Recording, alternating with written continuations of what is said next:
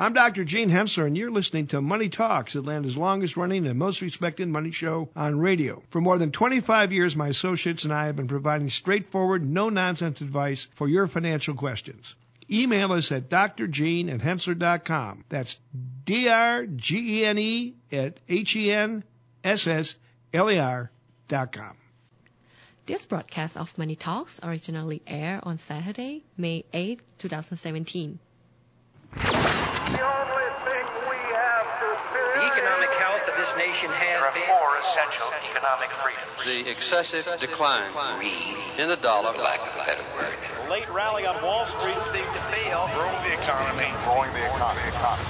Economy. The economy. Welcome. This is Money Talks.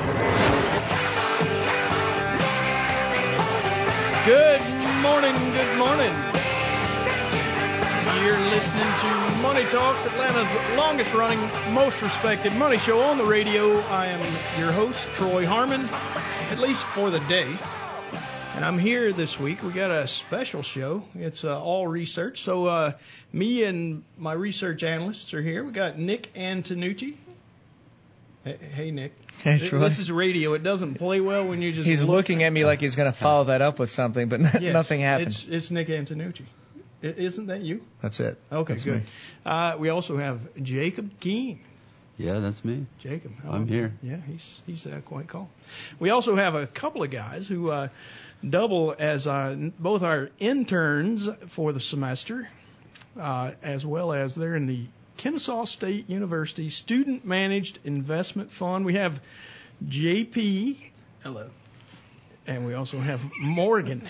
Morgan. Hey, how are you guys Hey, doing? Doing doing great. Good. It's uh, you, you guys good. are giggling like schoolgirls. Yeah, It's our This first is, time uh, on radio. It's great. Yeah. Well, okay. Well, It's exciting. It's it's exciting. a couple of rookies here. Don't mess it up. Yeah, there's, they might be rookies, but uh, they're well on their way. A couple of smart guys. We'll uh, get more out of them in a few minutes. But uh, guys, let's talk about the market.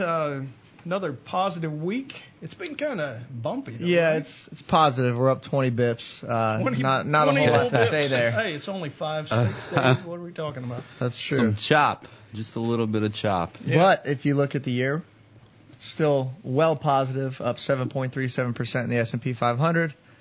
Um, so nothing to complain about there. Absolutely uh, leading the pack. Information technology up 16.6%. Yep. What's up?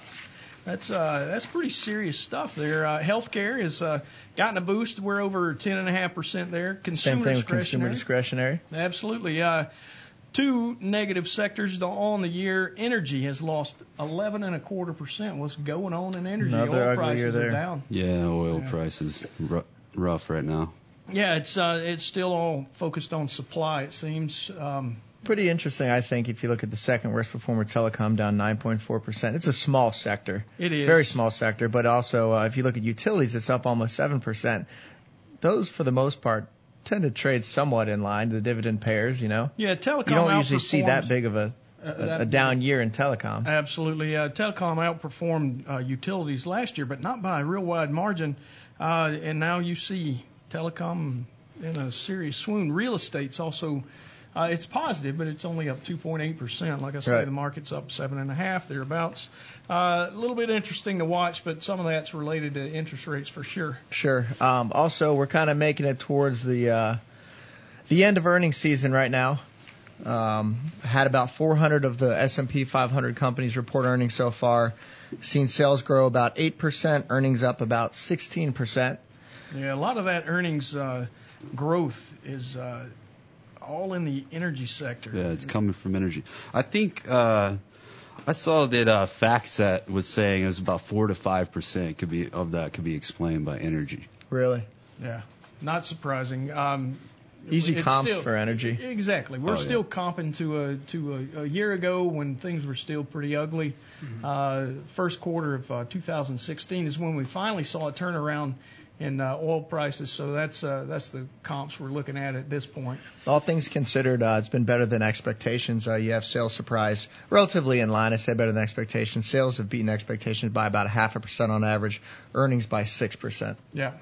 Uh, so earnings season's coming along. Looks like uh, giving us a little more confidence in the pricing that we saw that moved ahead of these earnings. Yeah. Uh, of course, we're still big focus is on regulation, lowering of regulation, uh, potential lowering of regulation in Washington, and we got a serious vote on that this week. Uh, looks like the House has actually passed uh, the bill to, to strip away a good portion of uh, the Affordable Care Act, Right. Obamacare, uh, replacing it with what is it, uh, American Health Care Act? What is, what's the Right, official right. name? I think that's it.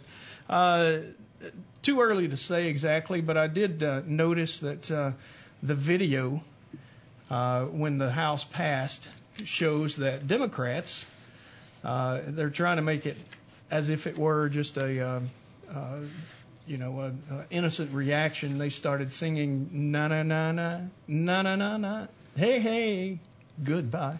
That was actually Troy. That wasn't the song. If there's any Uh, yeah, there. there might have been a little bit. I'm, Yeah. I'm not sure, but here's the thing. Copyright. Uh, really, is it time to taunt each other over Uh, like that? There, th- this is the Democrats saying basically that, uh, um, you know, those who have voted to to uh, kill Obamacare are actually going to lose their Right. elective office. Uh, it's uh, clearly there was there's so much division on so many issues, uh, healthcare being one. I don't know if I would be bold enough to say that that's going to be enough to kill your your uh, future in politics. Well, I, th- I, th- I think there was honestly some bipartisan support going into the election that there needed to be some tweaks because we've already seen a lot of the providers pulled completely out of states. I Yeah. mean, it was news just the other day that Aetna pulled out of uh, Virginia, correct? Yeah. So they had all almost all of the major providers and pulled off of the uh, off of the exchanges prior to the election. Right. So I, a, a new solution needed to be found uh, because you're getting to the point where there's some counties in America where there's only one choice, and if you get them to pull out of that county, then how is how's the program going to work? Yeah, and Right. you're you're still forced to have insurance. Uh, you know, there was a there was a fine for for not holding insurance. It, it was. It it truly was uh, not working as originally designed, and a lot of it, uh, you know, they were supposed to make us a system where the the healthcare got more uh, affordable, and In a lot of cases, it has not. It didn't. Yeah. All right, so uh, still watching that. The market, uh, as we've talked over several weeks now, has uh, moved ahead of uh, expected regulatory changes, uh, lower taxes, those sorts of things. Uh, first 100 days for the new administration surely didn't uh, bear a whole lot of fruit. Right. But um, uh, you know, maybe this is the first step in that direction. Uh, but the market surely has quite a bit of that priced in, we believe. Uh, got quite a bit of information out of the economy this week. Nick, we got uh, University of Michigan Consumer Sentiment Survey, and it came in as expected, 97, uh, which was basically flat. Yeah, it was a one Right. point drop from the pre- from the preliminary reading. Um, current conditions dropped just a little bit. Um, expectations improved to kind of offset it. Um, this was last Friday that consumer sentiment came out. So Right. all in all, not a bad reading there, which is not the case for a lot of the other data we got Right. later in the week. Um, GDP was a bit of a disappointment. Yeah, last Friday came in at 0.7% growth. 0.7.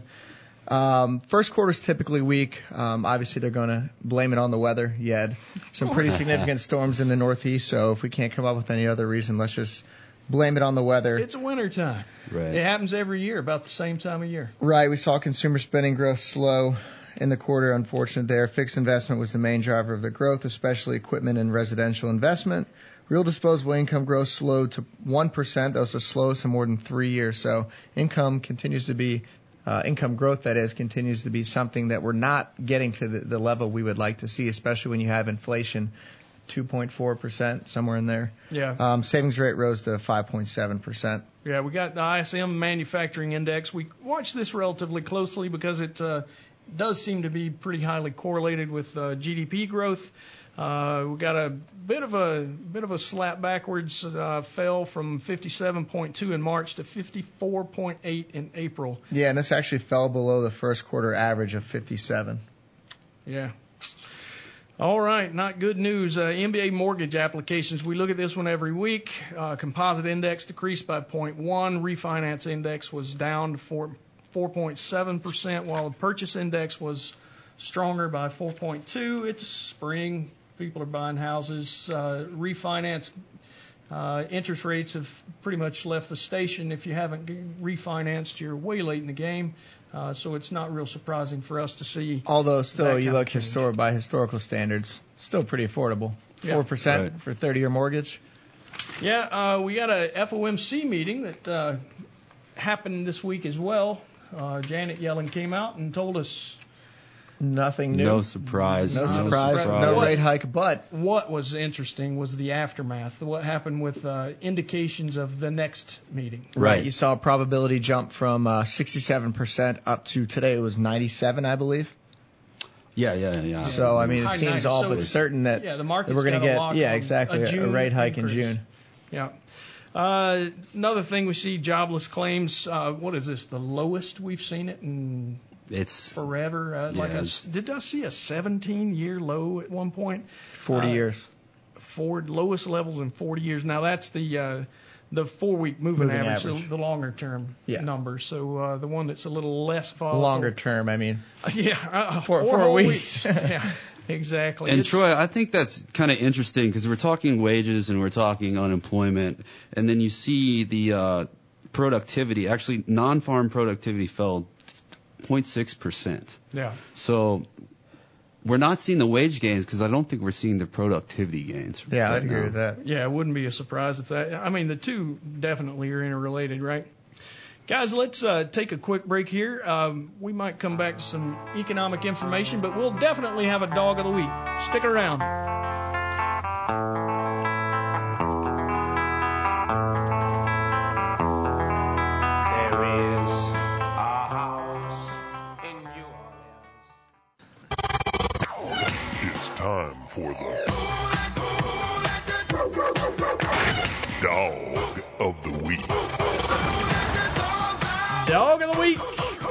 Special treat. JP Foster and Morgan is going to give us our dog of the week. Let her rip, guys. All right, today we have one coming in from uh, New Jersey. Uh, their All the way cr- from New Jersey. Yes, sir. Their All local way up Crime there. Stoppers reported a $500 reward for a stolen Ronald McDonald statue. Who took Ronald? Oh, they do not know. However, is a 150 pound, seven foot tall statue and was stolen between 11 p.m. and 10 a.m. Probably because you can't pick that thing up in the middle of the day. It's it's hard to be a marketer these days. You got your. Ronald McDonald, and, and now this is just a regular standing Ronald McDonald. Well, or is this this one, the one this that's is the sitting one on that the? sits down, gives you a, a nice hug to take a picture with. I don't see what's odd about this. This is, It's- seems no, like a, having a a serious clown theft hug case. And, uh, I mean, it, it seems like it would be a crime to have Ronald McDonald hugging people, but Well, according to the owners, uh, they said whoever stole Ronald McDonald didn't just steal from us; they stole from thousands of parents who want to share their memories growing up with their kids. Nobody wants to take their kid to sit next to Ronald McDonald. I agree. That's that's not. But I am looking forward to where they do find Ronald because I have a, a hunch that it's probably going to be somewhere you wouldn't expect, and, and he's just going to be hanging out in a really crazy location. Well, it's there going to are be funny. well where you could find some of this stuff, and I'll turn this over to Morgan. Uh, we got some consumer research on whether or not you can purchase one of these bad boys. Uh, so is Ronald for sale? Is that what you're saying? Yeah, so like the article stated, and we kind of also assumed that, uh, you know, this guy probably stole this thing to sell it. Because I imagine, you know, they don't make them anymore. They're probably kind of expensive to somebody. And, you know, Somebody. Somebody. I mean, I, I don't know if I'd want one, but somebody. Uh, we pulled some prices just from eBay, and the average price for just the standing ones is about three grand. And I think we saw some like close to 10. And they're Uh, actually the- selling. Uh, well, I mean, they're listed. Did you and, see know, one that was supply. seeded that might have been marketed out of New Jersey or? No, I know. think- but you know That- what? isn't That's that what always a good place to electronics? You might need to check Craigslist. This is what New Jersey e-commerce is that. all Well, let's let's It's probably on there right now. take an economics turn on this, right? Supplies low on these because you had so many people dressing up as clowns scaring people. so they did away with Ronald McDonald for a while. By Probably way, stopped so- making the statues. Nick, if you're referring to me, I didn't dress up on a cl- like a clown on purpose. It's That's just totally your everyday look. I'm Yeah, wondering if the rest of these on this eBay page were stolen too and just didn't make the news. No, I can't imagine the well. uh, franchi- franchise owners selling their own statues. Hey, you know what? McDonald's once in a while they'll do a little bit of a, a retrofit to the restaurant. And maybe right. Ronald's got to go somewhere. Ronald's got to go. True. Well, All it's right, a good way to make uh, a quick buck, I guess, Well, illegally. Maybe, Maybe- maybe, maybe the not. best way to make a quick buck, because as we can see, the the price they're gonna have to bump up that five hundred dollar reward to something. Oh yeah, I mean if you can let the market if you to can that- get three to ten thousand dollars off of eBay for a your whole lot of chicken nuggets. Uh, yeah, and I don't even see one that's seated there, so uh, I don't either. it's clearly not the one from New Jersey at this point. But we'll keep watching eBay. Maybe uh, maybe the local police in New Jersey will do the same thing. Absolutely. Thanks, guys. Um, again, that's J.P. Foster and Morgan Sanchez, our interns for a semester or two, uh, hanging out with us. We'll have them back in a few minutes with a few more comments, but let's take a few questions. Hey, uh, if we're all about answering financial questions on the radio show, uh, if you have questions, you can send them to us via email. Uh, just uh, email us at drgene at henssler.com. That's H E N S S L E R.com. You can also call us 770 429 9166, where you would get a live person, or you can send a a uh, request to our question hotline. Basically, the way this works, you call in, you leave your question, we play it on the air, and then answer it right behind. We don't have one of those today, but uh, you could be next. Question hotline one eight five five four two nine nine one six six. Again, um, if you wanted to get in touch with us electronically, you don't have to email. Henssler.com is our uh, website, H E N S S L E R. You can uh, find multiple ways to contact us, uh, social media. Um, again, if you want to find us, it shouldn't be too tough for you. Uh, we got a question this week. Craig from Loganville asks uh, between stock options and owning stock outright, if I need fast cash, which of these two would be better to hold on to? I have about the same net value in each. So a guy owns stock options. He didn't say in what. Yes, there's Right. a lot of Stock and unknowns stock here, and, uh, options, yeah. and a, a few things to consider. Um, first off, the fact that you need fast cash. Um, first thing that comes to my mind is: Do you not have cash reserves? Do you not have something, uh, you know, a savings account, whatever it may be, where you can access that very quickly? If that isn't the case, and these aren't, you know, stock options from your employer. Uh, you just decided that what, whatever cash reserves you had, you wanted to invest in stocks or, or bonds. It's it's not what we what we would recommend for your emergency needs. Right. So Uh, getting into something as volatile as, as stock options with the money that you could need at any moment is not a smart move. Yeah. Um, the other thing is between the two, they're probably both relatively liquid. I would think uh, the most liquid is going to be the stock, uh, the individual stocks. Uh, the options might have a little lesser liquidity, but uh, if it, it it all depends on what the stock is. If it's Apple, I'm sure that either one of them would trade very quickly. Sure. If it's some obscure company that's uh, uh, not nationally known, you're going to probably have more of a difficult time getting your cash and maybe even having to give up uh, some of the value currently in the market just because you wanted to, to reverse that option position. Um, Right, and it's it's it's important to note the risk in options. I mean, it's it's an instrument that basically if price goes nowhere, you're losing money every day Absolutely. just because of the theta Time. Yeah, time time value. decay. um, my assumption here is this is probably an uh, an an option from the employer. And- oh yeah, now that brings up a whole list Right. of new issues. Can Uh, you sell it? Yeah, it might not be liquid at all. If it's something that your employer has uh, has issued to you, uh, not only do you have to exercise the option to get the securities, then you have to sell it. So Right. there's at least two steps that we would know of, and quite often there's a time lag. Uh, regulation requires that you hold that stock for a, a, a set amount of time before you can uh, before you can exercise or sell. Right. Generally, generally, what I've seen is uh, you're going to have a, a strike price well well below you know the market value that the security's trading at. Right. So you're actually going to have to put up money, and then there's going to be a lockout period. Generally speaking, for a, a year on those. Right. So you're going to have to bu- buy the stock through the option and then sell later on. You Um, threw out strike price, and without getting too much uh, in the weeds, technically, basically that's the price at which uh, your the value of your option becomes positive. So it's uh, the the stock, the underlying price of the security that it would cover has to to uh, get above that before uh, before your option is uh, going to have value. Right, right. So, for example, if the option was for the right to buy a stock at ten dollars, that would be your strike. If it's at 11, you're a dollar in the money. Right, and if the stock is selling at nine dollars, it'd be pointless for you to uh, to exercise the Right. option. It still might have some value in the market because Certainly. if the option hasn't uh, expired by then, it's like you called it theta a minute ago. It's time. Uh, Right. that there's there's time value in the option itself.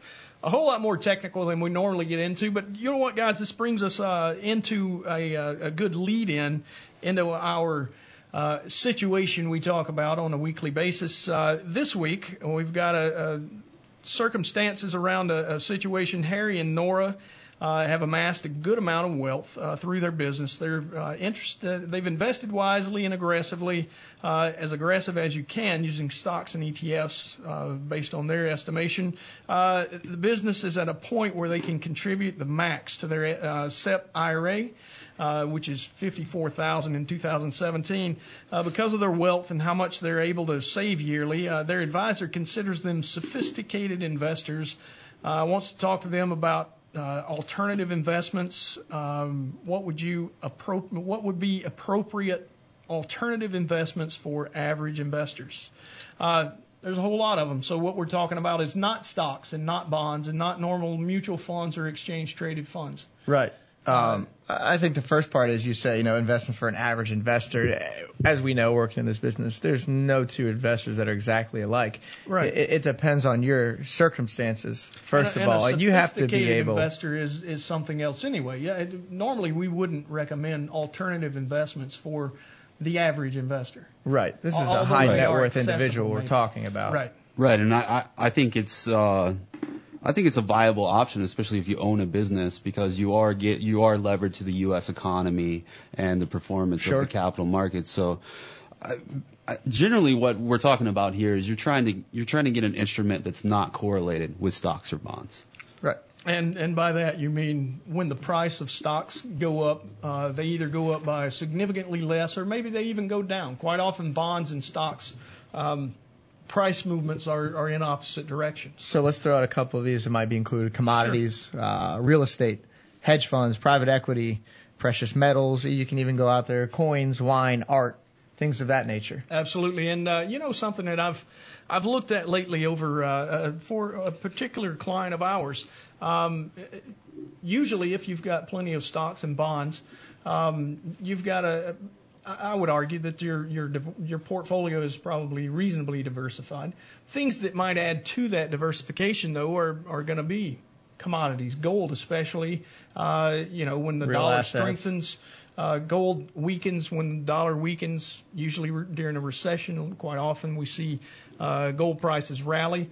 Um, that's that's definitely one of the ones that uh, that I would point out that is uh, good. And if you don't have, I mean, depending on how big your portfolio is, if uh, if you've got a, a huge portion in uh, uh, equity securities, then you might have. Uh, uh, include more bonds to get more diversification. Right. The more diversified you get, let's face it, the less your portfolio, uh, the, the the value of your portfolio changes. So, uh, let's take a real quick break. We'll come back and we'll finish talking about this and probably talk to you a little bit about how Henssler invests.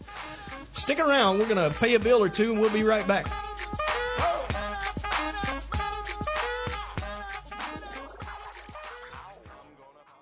Had my eye on you a long time, Doctor. I consider you one of my most valuable long-term investments. And when it comes to my investments, I always do my homework.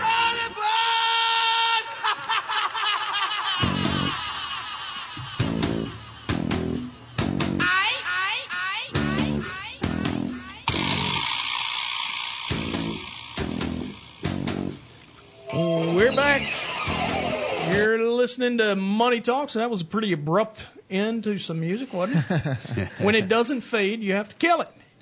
Sorry, guys.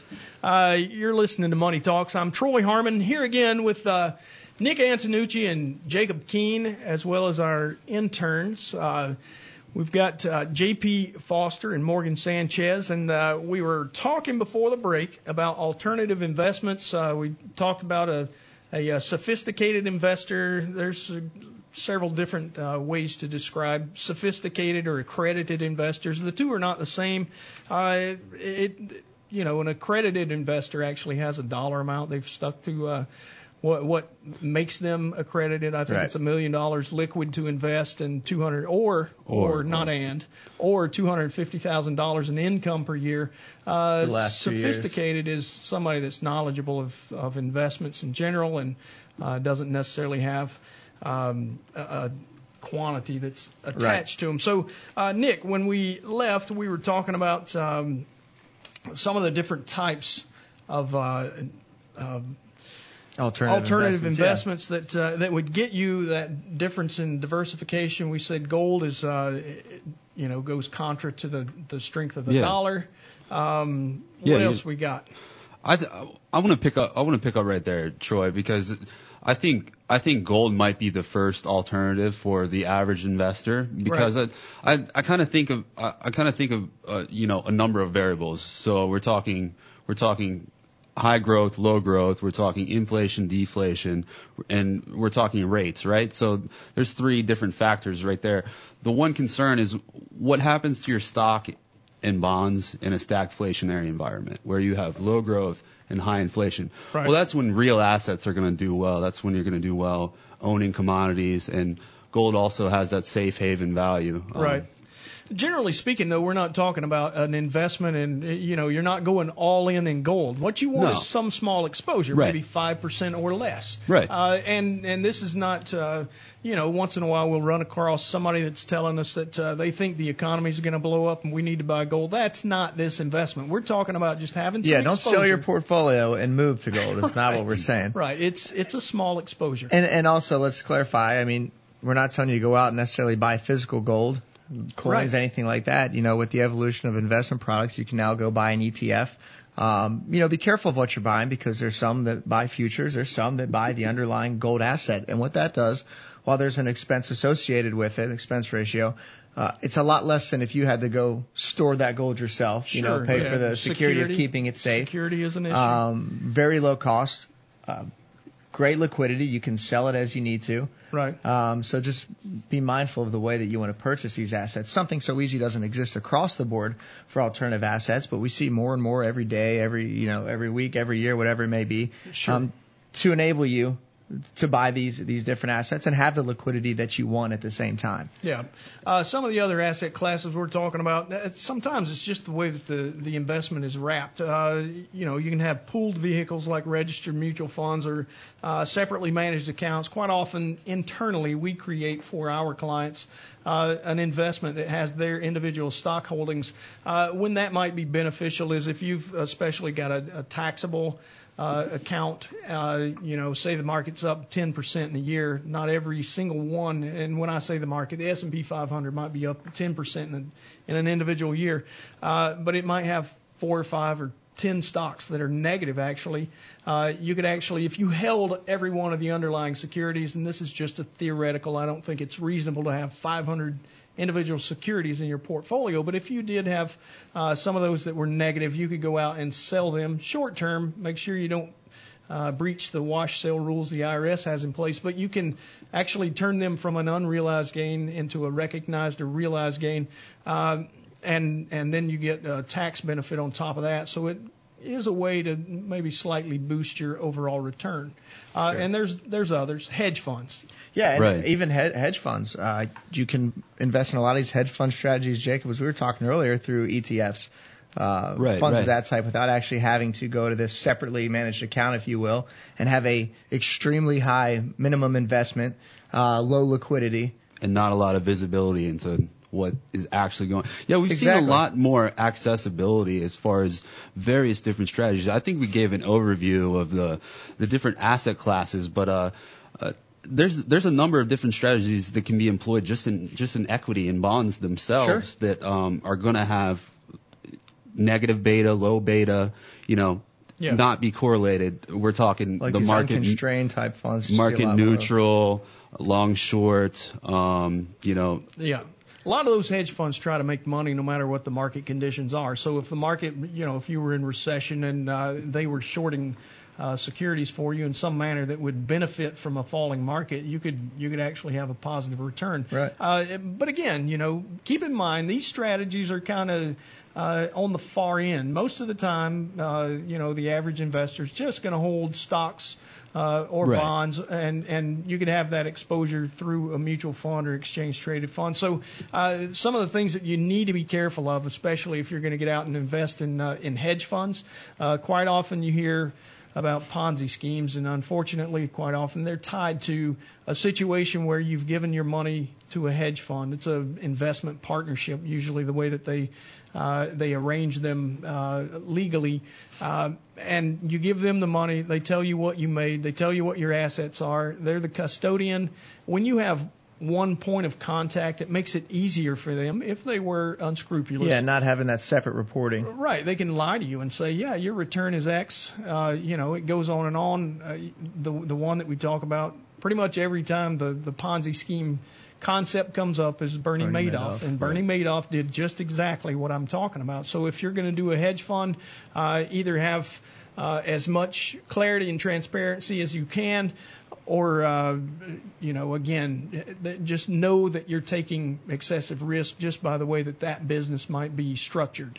Um, Yeah, and I think our advice would be, uh, like we said before, there's plenty of ETF, liquid ETF vehicles to accomplish a number of these strategies and building out a diversified alternatives portfolio with a number of different asset classes that's not going to make up a majority of your total market exposure, start but slow. enough to bring down the volatility in your portfolio and diversify away if you own a business like in this case. Sure. It's, it's definitely a viable strategy for a Sure. high net worth individual. You threw out one word, and I think it probably uh, bears uh, a little bit of putting flesh on the bones. Uh, you said liquidity. So when you deal with a hedge fund, quite often they have what's called a lockup.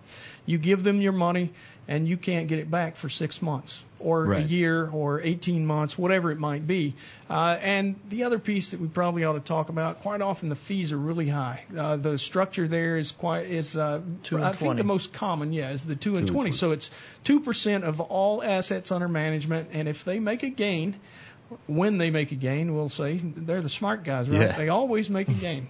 I say that tongue in cheek because they don't always Hedge fund make a gain. performances lag the market in Uh, recent years. Yeah, they have pretty significantly. But uh, when they make a gain, uh, they take 20% of that gain on top of the 2% that they just, you know, that they're going to make sure they get just on the assets that you uh, have with them. So uh, a lot of things to consider when it comes to uh, alternative investments. Uh, if you have questions about those, we can always uh, get you an answer. Again, our number 770 429-9166 at Henssler Financial. Uh, if you have those sorts of questions, again, you can have us answer them on the air, or if you want to just talk to us in private, you can do that as well. Uh, guys, we got another question, and here we go, interns. We're going to get you guys in the game. Uh, Marshall Sr. and Marshall Jr. from Douglasville ask In my son's economics class, they're picking stocks and watching them for a month. My son has picked Hasbro, Activision Blizzard, and World Wrestling Entertainment. I'm really hoping the teacher limited their choices to kid friendly stocks. Eh, I guess that's a concept. Uh, anyhow, part of their assignment is to seek out an expert opinion, uh, whether that be a magazine article or a stock professional. As such, we decided to write you and get your opinions. Thank you. Uh, so, guys, what do you think about Hasbro, Activision Blizzard, and WWE? Sure. So I'm going to start with a Hasbro. Uh, just over the past 12 months, their stock has seen a 17% increase, and the year to date is 25% by itself. A lot of that is attributed to kind of the environment they're in. You know, historically, if you're like a toy and game maker, you know, especially when they were started, uh, all of it's going to be physical, whether it be board games or GI Joe dolls or whatever. Uh, but you know, in this day and age, uh, the market's changing. A lot of the entertainment that kids are experiencing is going to be digital, and uh, Hasbro's been making a huge push to invest in things like that. A lot of their top line growth, uh, they saw 13% revenue increase just from the last quarter, has been from uh, investing in digital gaming and digital marketing and things like that. Uh, they're taking a lot of market share away from Mattel, which is their primary and largest competitor uh, in the U.S. Uh, they, they actually surpassed Mattel in sales for the first time uh, since the year 2000. So put a bow on it, Morgan. Do we buy or do we? Uh, I like the stock. I say buy. I say they're investing in the right things, and the stock price is definitely showing for it. There you have it. Morgan Sanchez with a buy opinion on Hasbro. Symbol HAS. Stick around, guys. We're going to go pay a few bills. You're listening to Money Talks.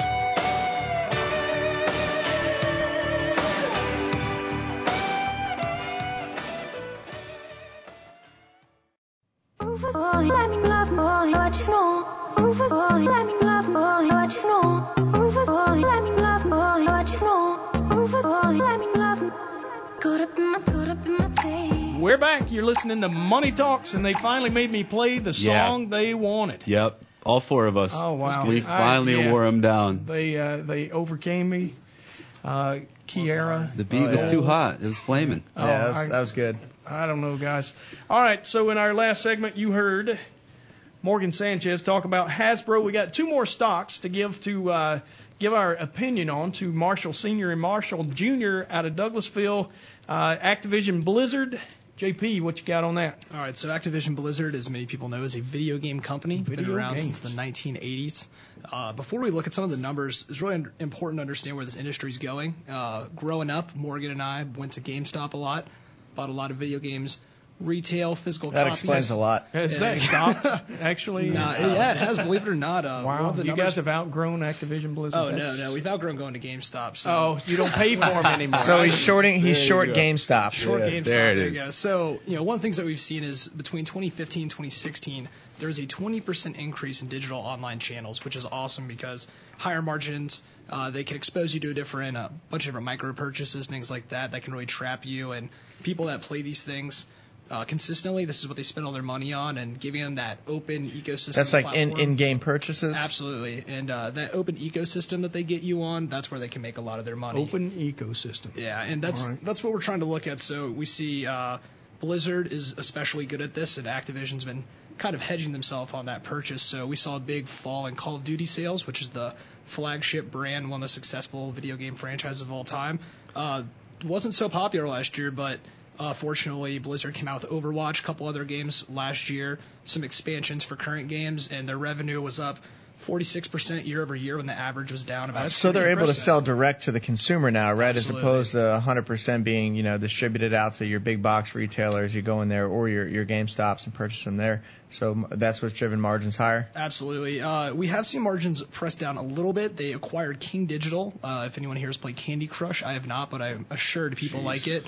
They acquired that for 5.6 billion. What are you, the only person who hasn't played it? I- Even I I think so. Even I'll send I you a have Facebook. not. I'll send you a Facebook request. I have That would not, make it Troy. great. Wow. Me neither.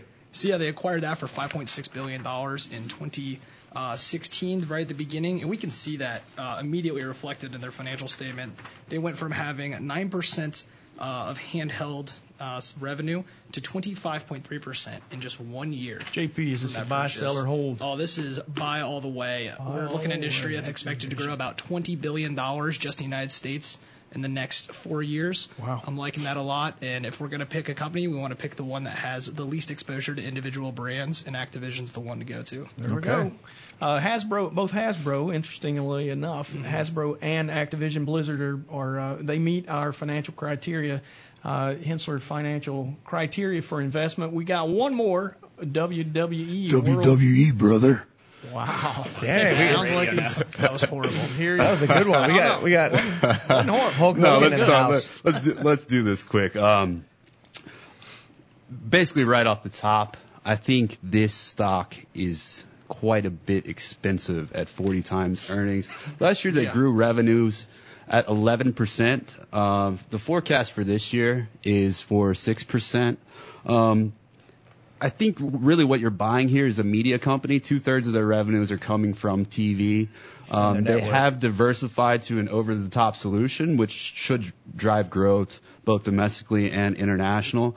But um, I still think you're going to get a drag. Their their cable line is still 33% of revenue. I think you're going to get a drag there. And the ownership structure, um, just from an institutional perspective, um, Vince McMahon, um, there's two classes of shares. He owns 93% of the B Yeah, shares. those so always get You've got no no say. Yeah, in nobody's what ever going to make that business do anything different Right. than what he wants it to do.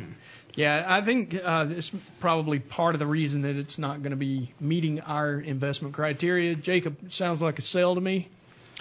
Yes, yeah. All right, so sell WWE. Um, uh, the one thing I will say about the whole exercise is uh, I really appreciate it when they try to get young people interested in investing, and it doesn't necessarily matter what the uh, what the company. If it's something that they're interested in in another way, and they can dig in and, and try to understand how the company itself works and makes money or doesn't make money, uh, it's probably a positive exercise. And that's something we encourage, especially around the holidays. If you're looking for Right. a different gift to give that kind of teaches them something about saving and investing as well, that's the perfect way to do it, whether it's for a birthday or uh, a Christmas gift. Absolutely. We used to talk about getting them a single share to hang on the wall, but it's gotten so tough now to get the, the shares sent to you.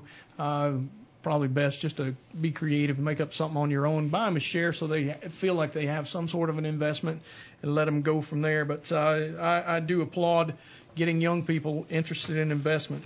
Uh, got another question here. David from Kennesaw uh, says, uh, I'm looking at the funds I own in my 401k and other options available to me. Some are highlighted as actively managed, but they cost more. What is this, and is it worth the extra money? Oh, that's a Pandora's box, Troy. Well- you just open that. Uh, there, there's always going to be an if at the front of this. The active passive argument. Sure. How long? How long do we have? Yeah, not long, but here's the thing: the world seems to be go more, going more and more passive all along. It's the ETF revolution. A lot of folks would tell you that uh, there is there's no reason that you would want to own uh, an active fund, but And we what- tend to disagree, and there's a reason. When things are going up, it's easy to agree with that too, especially if you've got one half to three quarters back to managers all trailing their benchmarks. But what happens when the market isn't going up all the time? Yeah, well, what happens is the active management crowd generally tends to be a little more conservative, and they're more conservative because there's a reason for it. Uh, the market doesn't always go up when uh, when you have volatility, chop in the market, up and down days, or even a, a major decline. You will almost always see active management as a whole outperform the market. Now, since March of 2009, that hasn't been the case. We've had a, a, a very uh, smooth, trending, positive market. Uh, we don't believe that that's a forever thing, though. Yeah, and, and if, if you want to look at some of these actively managed funds and see how well they do in down markets, it's easy enough with tools like Morningstar.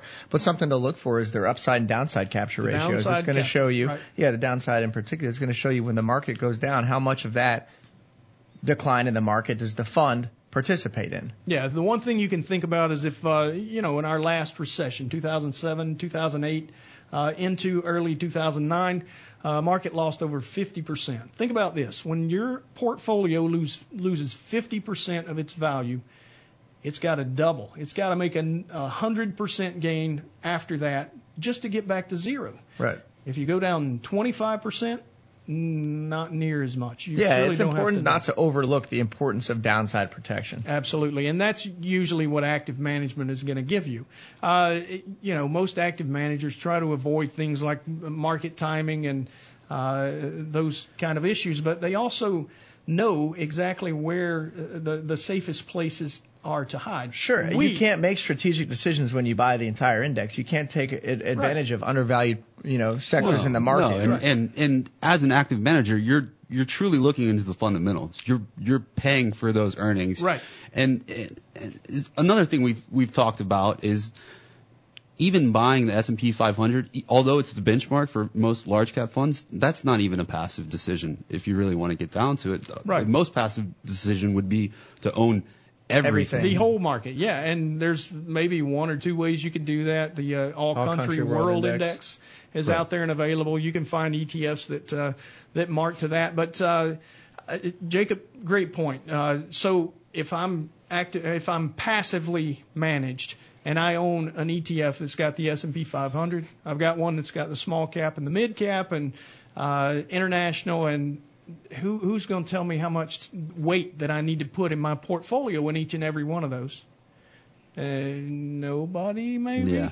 Uh, uh, without being actively managed. Right. It's it's the the allocation piece that you just absolutely cannot get away from uh, when it comes to to being a passive manager. The other thing is we wouldn't own about half of the S&P 500 because of our active management style Right. and trying to be safe. I do want to finish on one last note. Be cognizant of the fees that you are paying. We're not saying that all actively managed funds can justify the fee that's on there. So, you know, Right. see where that compares to, the, to, to their peers. Right. Yeah. So at some point, uh, the active management is absolutely worth what you pay for it.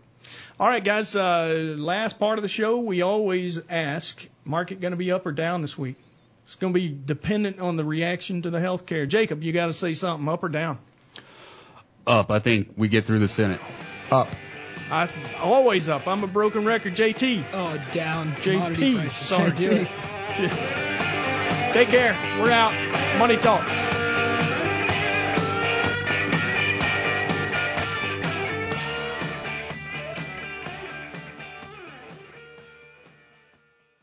All material presented is compiled from sources believed to be reliable and current, but accuracy cannot be guaranteed. The contents are intended for general information purposes only. Information provided should not be the sole basis in making any decisions and is not intended to replace the advice of a qualified professional, such as a tax consultant, insurance advisor, or attorney. Although this material is designed to provide accurate and authoritative information with respect to the subject matter, it may not apply in all situations. This is not to be construed as an offer to buy or sell any financial instruments. It is not our intention to state, indicate, or imply in any manner that current or past results are indicative of future profitability or expectations. Portfolio holdings discussed are subject to change. There is no guarantee that in the future these securities will be held in Henssler accounts. As with all investments, there are associated inherent risks. Please obtain and review all financial material carefully before investing. Henssler is not licensed to offer or sell insurance products. This overview is not to be construed as an offer to purchase any insurance products.